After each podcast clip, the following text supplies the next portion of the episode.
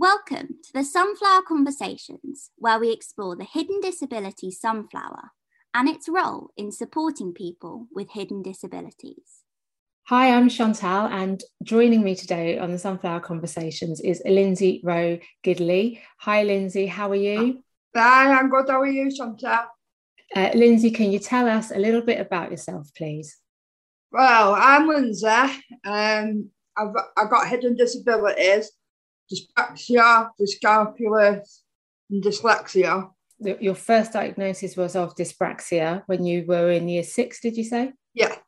So, um, for people that don't know, can you explain what dyspraxia is, please? Yeah, it's like a coordination um, difficulty. Um, we have a delayed reaction to things. Um, like I thought, I think it's four seconds, and it's like uh, we trip over things. We don't pick up social cues. It affects different people in different ways. For me, I'm just clumsy. I've got no filter. Con- constantly getting into trouble for that. um, my not not knowing the left from the right, can't tie shoelaces, and it's just difficult doing everyday tasks. So, what was it that the teachers or your mum or whoever it was um, thought? Okay, well, I think uh, we need to um, see what's happening with Lindsay. What was it that kind of flagged up to your um, adults around you that perhaps you needed to get a diagnosis? I couldn't talk till I was free. Um, I found it difficult to do the everyday tasks, um, like tying shoelaces and doing other stuff. And they just took me to the doctors and just said, oh, she's just a bit slow, oh, she's just a bit delayed, oh, she just got the uh, clumsy child syndrome. What happened was my mum was reading the paper, the paper one day, and there's a, there's a lad with a description of uh, dyspraxia in this paper. And then she shouted, I remember, I still remember this day like yesterday. I was in my bedroom, she shouted me and going, Lindsay, Lindsay, this is you. I'm like, what? What's me? Uh, this lad's got something called dyspraxia, it's about everything that you suffer with, and you, you, you have.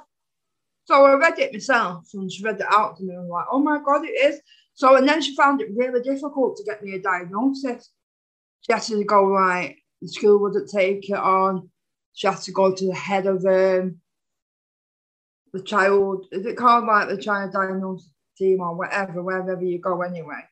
And fought for the diagnosis. And then when I got a diagnosis, yeah, it just all made sense. It's sad to hear that your mom then had to fight to get the diagnosis, you know, like you were in year six, so had already done a lot of your formative education. Got the diagnosis at the beginning of year six because obviously she wanted me to go to a special needs school. Mm. So we need to get all this diagnosis before, for, for being el- eligible to go to a special needs school. So you did go to the special needs school, yeah, and they were able to um, to really um, help you specifically with dyspraxia and the um, the challenges that you face with that. And then is that where your dyslexia was discovered? No, the dyslexia didn't pick up till I was 19. I thought it was always part of my dyspraxia, writing and stuff like that. And I was at the Prince's Trust programme. And then they picked it up and said to me, Do you not think you've got dyslexia? Like, what's that? It's like writing and difficulty reading, like writing things and seeing words jumbled up. And I want you to get a diagnosis. So I said, Well, I don't know because I got dyspraxia and I thought it was always part of that. So I said, There's no harm in just going and getting a diagnosis test. So I did, and then that's when I got diagnosed with dyslexia. And the final D, dyscalculia? Yeah, I diagnosed that myself. but I'm like, I struggle with the numbers and stuff. I need to go and get that proper diagnosis. But so what? So so so um, for someone who doesn't know what dyslexia is, you touched on it briefly. Yeah. What, what does that mean for you? My, dyslexia for me is I have I can read and write, but I have uh, trouble interpreting what people saying, and sometimes I can read like the words wrong, like this this this poem. I always get who for how mixed up and what for where constant confusion sends me in such delusion. When the eight-year-old niece tells me to put the comma there, it sends me in despair. Used in the dictionary sends me everywhere. I just want to tear out my hair. Why didn't you go to English class, they say? So I can sit there look daft because I can't spell the word bath. What's that word, the constant edit? It don't make sense. This is constantly making me tense. When you can't play Scrabble or Google, constantly have to choose Google. Do you want a yellow and blue sheet sitting there trying not to admit defeat? What's that word? Dyslexia. What does it matter? Can't spell it anyway. So that's like good. That's good. I think we should say at this point that um, Lindsay is a poet. Yeah, I'm on to Obviously. that. Sorry, we'll come on to that. Like we'll random poetry then. That Sorry. was beautiful. I love that. Thank you for doing that um, and sharing that with us. So, uh, so that's uh, dyslexia for you and dyscalculia. Have I said it correctly? Dyscalculia. Yeah, it's like the numbers and stuff like that. So your mum was the wrong way around. Like mum was getting 96 and 69 mixed up and other stuff like, you know, I don't see numbers properly and I don't like with maths. I really struggle with maths. I was going to say, does that mean it's not just the seeing, it's also the computing of numbers as well? Yeah. And adding and taking away and multiplying that. You are listening to the Sunflower Conversations with Chantal. To share your story and find out more information, details are in the show notes. There's many things that I've achieved in my life and stuff like that. I'm proud because my mum's always encouraged me. Yeah. Like never to let it stop you. Or... So, so your disability is not disabling. Yeah. It's, it's, this is what I said. It's not disability, it's an ability what tools have you learned to um, to help you with that? Well, mostly like doing everything on my computer, so I can zoom in on the text. I can use text reader to read on my phone to get text reader to read it out. Um, I use some like software like Grammarly and other stuff. Um, I send audio files. How does that mean you interact with the world? Like, what challenges do you face?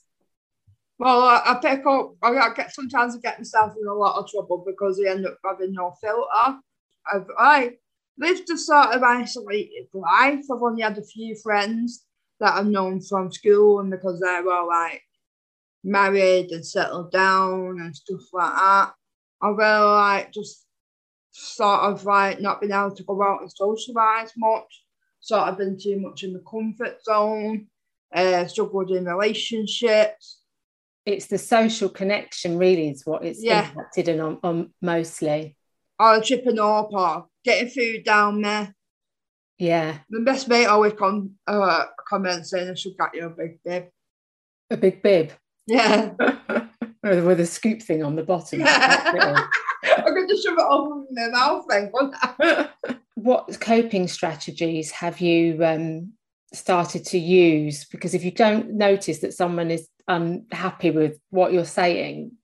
Well, I'm trying to like apologise now if I've upset them and said, sorry, I didn't mean to upset you by saying that if I recognise that I've upset them. Um, I'm trying to get myself out of comfort zone, trying to throw myself into more and more social situations so I can learn and pick up like how to interact, how to like what's acceptable and what's not acceptable tell people about the dyspraxia. Um, sometimes you overcompensate with dyspraxia and trying to fit in. You're like, you're meeting new people, like show off. And I was just like, oh, sorry, I got dyspraxia and stuff like that. And and they're like, they'll either accept it or not. And if they don't accept it, I don't see them again. Yeah, yeah. So you're just quite open. You know, there's only so much that I can do. Yeah, and I think if you're being honest and open and letting people know, then it's up to them to decide, isn't it? Um, but you mentioned you've got a best friend. Yeah. Been best friends with like 30 odd years. Oh, that's nice. That's good. So is it a, a lady or? Oh yeah, a girl, yeah. Yeah, yeah. So call Sarah, but because she's only like five foot one, uh, I call her Titch. she calls me Big Limbs because we used to have a friend called Lindsay, so we used to call the big ones. so she she knows you inside out, and yeah, it's your. And she's got four kids, and I absolutely adore her four kids as well. I like my own. So mm-hmm. we have got a really understanding family. And that's how that if they're understanding, it's supportive, isn't it? Yeah, definitely. And my mum's always strived and pushed me to achieve things. Even things that I don't want to do, I'm not doing that. I'll just give it a go. Like, been point we always go in, we always like thick of food, me and my mum. We always go on courses together and we do stuff. Tell us about your poetry. Can you tell well, us about it? How did you get into it and how do you use it? Well, I started using um, poetry when I was 18 because um, the family situation um, was really destructive. Um, so I ended up meaning I went into My dad left through the destruction of the like the family, and then so I just ended up moving to a hostel. I volunteered to move into a hostel because I was getting really angry and frustrated with my mum and stuff like that, and my sister. And it wasn't fair on them. And then going through all the motions and stuff of being like in this hostel on my own. And I know I had like support staff there and my best friend was there, but like first time living in your own little flat and even though you got support, it's still like the emotions are very difficult. So and then I just started writing poetry just for myself, just to get my feelings out there because I always struggle with expressing myself. Um, never shown anyone, just kept it to myself. And then one day, I just shown it a person I trust, like one of the, one of the staff members, and I showed her, and she said, "You're very talented, Lindsay." When she read it, he said, "You should like do more of this." And then I just started to like think of things and writing poetry and started like doing my poetry like there at the open mic and the feedback I get in and so positive and then to think on a random poems on the on the, on the walking on walking on the way around there and just stem from there. So Lindsay is going to be um, the judge in um, the um, uh, Invisible Disabilities and Me um, poetry competition that we are launching. Um, she's going to be one of our three esteemed judges. Um, Lindsay um, not only writes her own po- poetry, but she also runs workshops. So, can you tell us about those, Lindsay? Yeah, and I've got the workshops off the ground yet. I'm waiting to get people after New Year and stuff like that. And people have been, a lot of people having COVID and stuff like that. So um, I'm looking to like get people to interview and maybe run like workshops on Zoom or something to have their experiences about being judged. And I want it open to up now, not for people with hidden disabilities, but to LGBTQ community and stuff like that, and interview people. And then once I got their experiences, I can turn that into a big video at the end, or do poetry with it, or just like, and then send it out to people just to make them aware, you know, this is what people have been through. Look at this, and then just share their experiences and to enable them to give them advice and maybe like on campaign to change, uh, like to Parliament. I don't know. The possibilities are endless.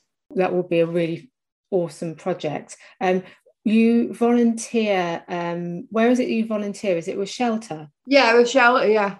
Uh, and do you use any of your poetry when you're there?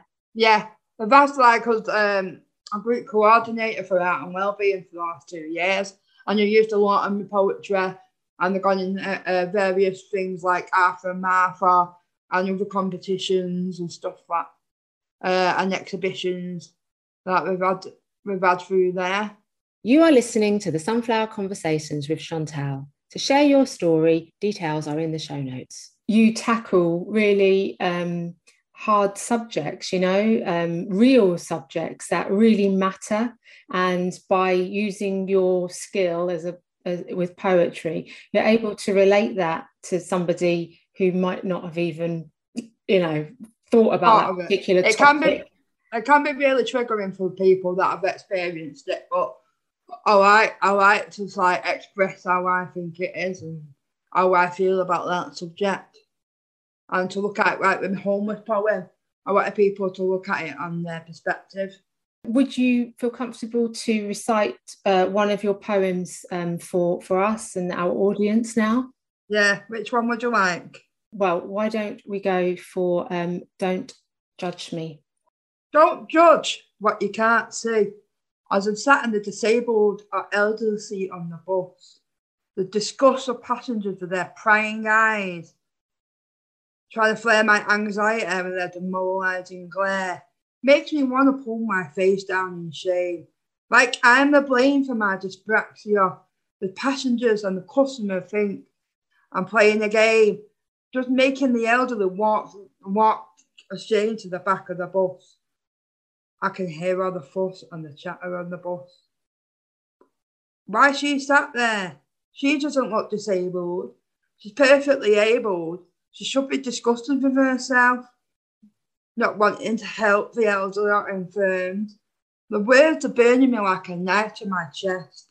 Why is she not leaving that seat free in case anyone in a wheelchair that needs it? I will sit somewhere else for those that need it, but you don't mean to make me feel defeated. I'm sat in the right seat, so don't judge or don't stare when you don't know what's going on there. So don't, don't judge what you can't see. Beautiful. What do you notice about other people's reactions to your health conditions? You said that you try to explain. Mostly it is positive, but sometimes I do get the odd person that just takes really offence and gets really upset. Um, when I try to apologise, just ignore me. So you started recently wearing the sunflower. Has yeah. that helped? Uh, yeah, it really has. So since I've been wearing it, I've got a lot of positivity. People are showing kindness. Uh, I've gone in front of queues and stuff like that. What situations are you wearing the sunflower? Where, where do you wear it? I want to wear it all the time, everywhere. And so speaking to you, fantastic people, I want to even wear it more. Well, um, I'll send you a replacement card. We can sort that out at the end. Oh, thank you. um, and, and how did you um, how did you first find out about it? Well, I've heard of it. I've heard of it a while ago like a lot of people, like um, my friend, my best friend who talked about their sons had them because they got autism. Mm-hmm. Um, and I've seen a lot of people wearing them. And then um, a girl did the, a documentary on hidden disabilities and disabilities. Um, and he was talking about who invented the sunflower lanyard because of his daughter and his difficulties and saying you should wear it even though you don't want to wear it, but just to be proud of your disability and stuff. What were the reactions that that were people did people smile at you? Were they kind? Did they? Yeah, there was just a it? lot more. I couldn't believe how much positive impact it had. Like people letting me go in front of queues, smiling at me, uh, don't not not like judging me sitting on the disability, uh, just being really helpful, considerate. Would you um, recommend the sunflower to somebody else who has um, a non-visible disability? Yes, definitely. Yeah. I'm proud of wearing it. Like like me, I didn't want to wear it at first because I but since the have, it's changed my perspective completely. And it's actually making me proud to wear it, thinking, well, I'm showing I've got a hidden disability and I'm not afraid to wear it. You're keen to raise awareness generally, aren't you, of non-visible disabilities? You started a Facebook group to bring people together. What, what's yeah. the response been like? Well, yeah, it's been really actually positive. I'm not um, I'm not getting as much people to like comment on their own issues. They commented when I posted mine, but I wanted them to share it in the group it was such as a very topic, pod, uh, topic, wasn't it? Not many people used to speak out about hidden disabilities and stuff like that. Yeah. And I think it's since COVID, I think that's one of the positive things that's come from COVID. And what are your hopes for the future, Lindsay? One of my plans is to get all all the signs on disabled buses on the on the buses. I want a lot more um, nightclubs and other venues to be aware of hidden disabilities. I went to Manhattan's on Saturday. I spoke to the manager and he's willing to get involved in the campaign. Um, an art studio in Manchester that does live art shows. They're wanting to get involved. So I'm just speaking to business owners and to get the word out there and to make it more like, you know, acceptable. With how you are and your personality, you'll definitely succeed as well. Um, I think um, it would be really nice to end our chat with your new um, poem about his disabilities if you're if you're ready hidden disability lanyard I didn't want to do this. It angers me. With the judgment within their prying eyes and demoralising glare at me. Shame me to say, I had to play it out in this way and make it obvious that I have, I have a hidden disability. Why can they not just accept me for me without having to label myself? This is not good for my mental health. At least people won't point, uh, uh, won't point at me and look at me or judge me as much. Think I'm just being awkward and not following the rules or acting just like a fool. They're not wearing the mask and treating me like some sort of outcast or some poison gas. I'll give you COVID. I want to take your seat on the bus, disabled seat or elderly seat on the bus. I had to give in to defeat. The label around my head, the dread of humanity was like infested in my head. Now it started to wear it, it seems to ease the toxicity of others because I feel pleased that I ease that I'm reassured that I have a, disability. It's made me proud that I have the ability to say that I have a hidden disability and people treating me better with kindness and respect. I'm just acting myself. And now I wish I were it from the start because it's made me more confident and pride inside my heart. Lindsay, um, thank you so much for giving up your um, time to um, have a chat with us today. Um, I've learned a lot about um, the triple Ds, uh, dyscalculia, dyslexia, and dyspraxia. And um, I personally think that uh, you have amazing tenacity and perseverance uh, and hugely talented. I'm oh, in awe of your poetry skills. I really am. Um, and, um, you know, thank you so much for taking part in this. And I'm sure that our, our audience will really enjoy it as well.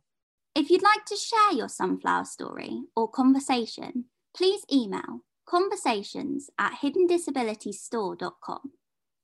Find out more about us or listen to this recording again by checking out our insights page at hiddendisabilitiesstore.com.